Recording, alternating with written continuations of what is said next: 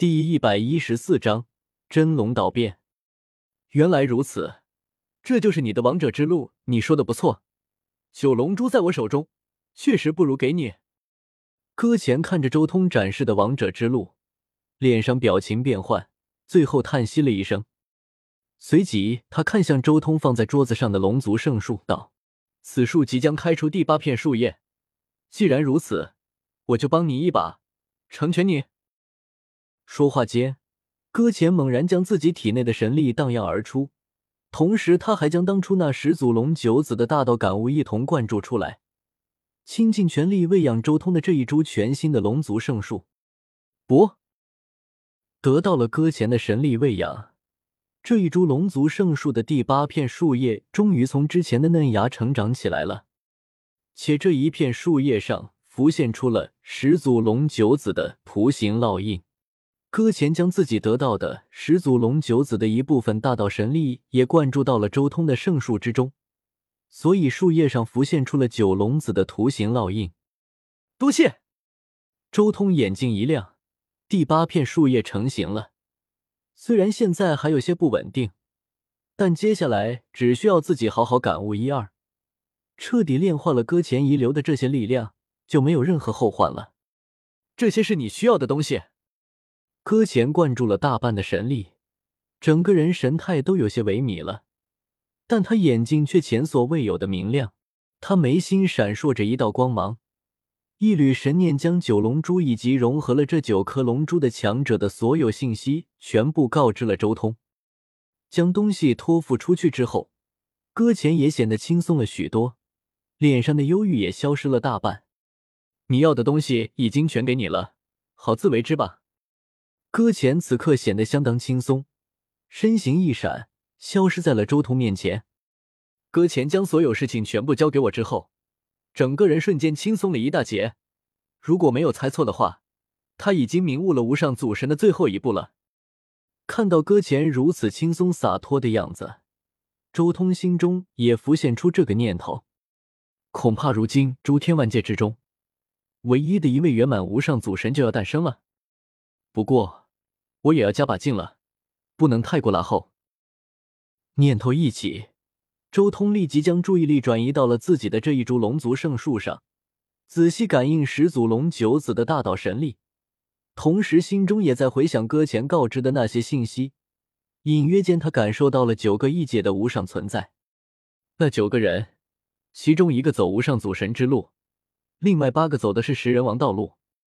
其中那个无上祖神和五个食人王都在异界冲关，还有三个食人王在洪荒天界。周通仔细感应了一番，心中暗暗说道：“他感觉自己有能力顷刻间毁掉这几位走了大半路的准王者。接下来就是进一步完善道路了。”周通双手托着圣树，仔细分析其中的九龙子神力和大道。将其进一步融汇至自己的道路之中。周通的王者之路介于无上祖神和食人王道路之间，可以说一旦修成，既有无上祖神的神识，也拥有食人王的肉身。但既然是一条路，那就定然有一个道路的核心。周通的王者之路的核心便是遮天世界的真龙宝树。从来到这个世界之初。周通就一直在致力于将真龙宝术化作这个世界的修炼之法，融入长生界的修炼体系之中。而到了他如今这种境界，真龙宝术自然也就成了周通自身的王者之路。而真龙宝术的核心是什么？答案就是变。龙能大能小，能生能隐，真龙乃是最善变的种族。其最核心的真龙九变就是这种变化的极致。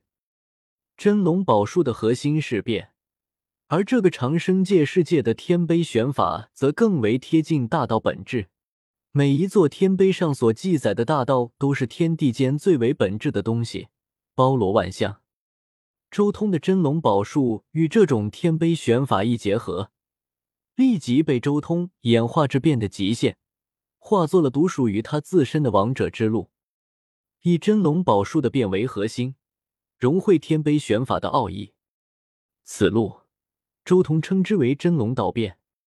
时间一天天过去，周通就这么静静的盘坐在这个末日干涸死寂的世界之中，手托龙族圣树，以自身的王者之路融汇九龙子的大道神力。轰隆！